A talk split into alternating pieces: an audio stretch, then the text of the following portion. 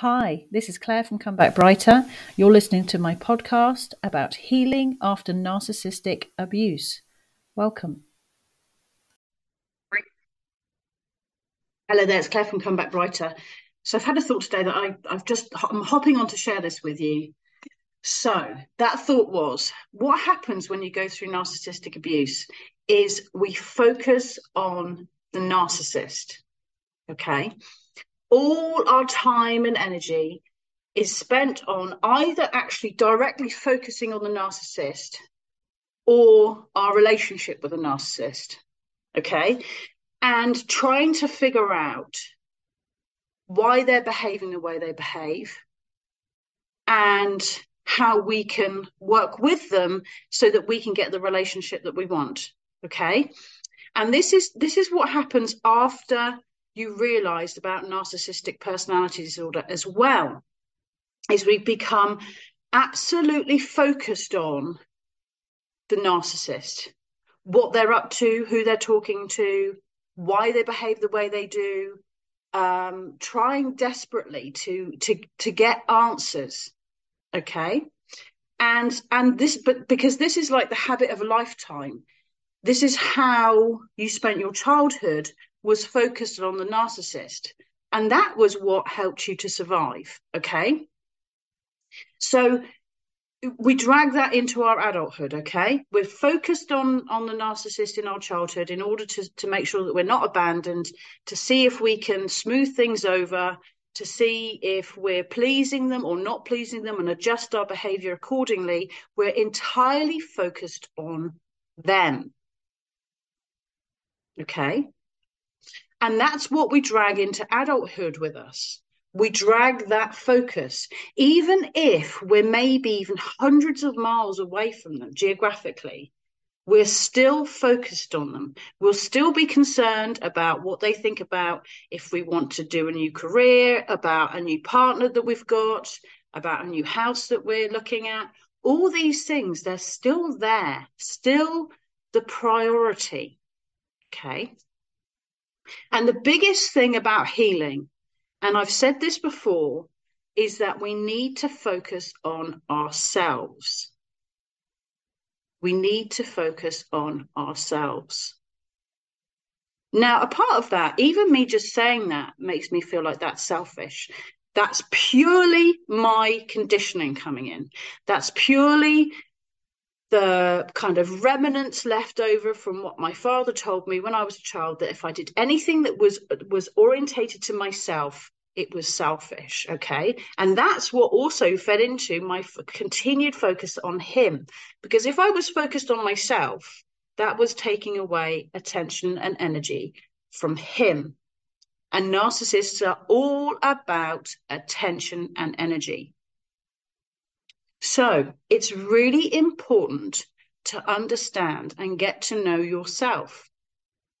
Okay. And this is not like some, there, there are tools that you can use that will help you to gain insight to to yourself to your character because you can kind of um, come out of narcissistic abuse feeling like you're like an empty vessel. You don't you don't know who you are.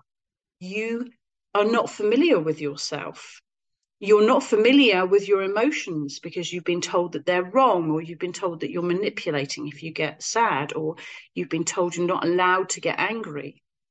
So it's really, really important through the healing process to get to know yourself.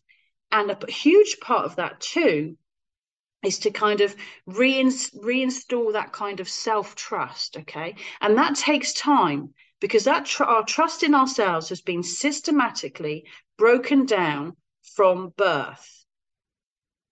So if you have a narcissistic parent they would have done everything that they could every little tiny thing that they could throughout the whole through your, the beginnings of your childhood to make you doubt yourself because if you doubt yourself, you turn to them and you give them more power and control over your life.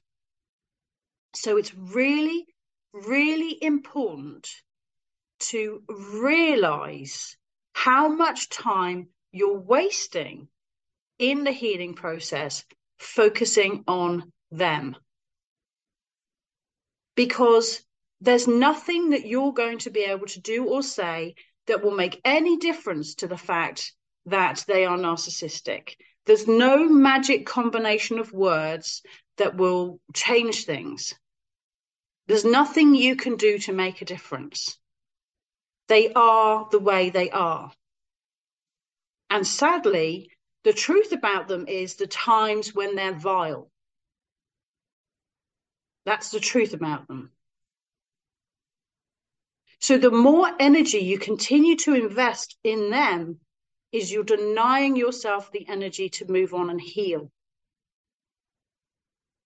And the more you can work out, you work yourself out, because you're already you.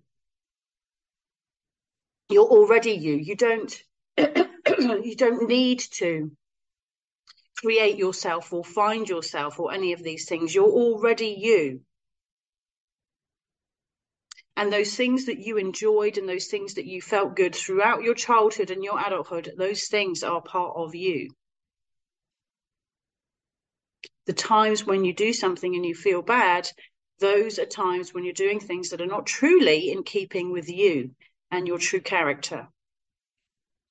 So it's not a, a voyage of discovery. But it is a little bit like putting together the pieces of the jigsaw. And the sooner you can realize that the more you focus on the narcissist, the longer it will take you to heal. The way I look at it now is I went no contact when I was 36. So my parents had full reign, full control of me up until the age of 36. Okay. I can't do anything about that. I didn't really know what the dynamic was because at 36, I found out about narcissistic personality disorder. So now I say to myself, they've had 36 years, and the rest of my life is mine. The rest of my life is mine to focus on healing, to work through the issues that I have from narcissistic abuse, because that's what it's all about. That's what it's all about. How has their behavior affected me? And how can I heal from it? So please, please, please, just let this thought sit with you for a little while. Just, there's nothing to do. Just think about the time that you might be wasting thinking about them which could be time spent on your healing. I hope that this helps you. I'm here for you. If you need me, reach out in the comments below or email me, Clare C L A R E, comebackbrighter at gmail.com. Bye.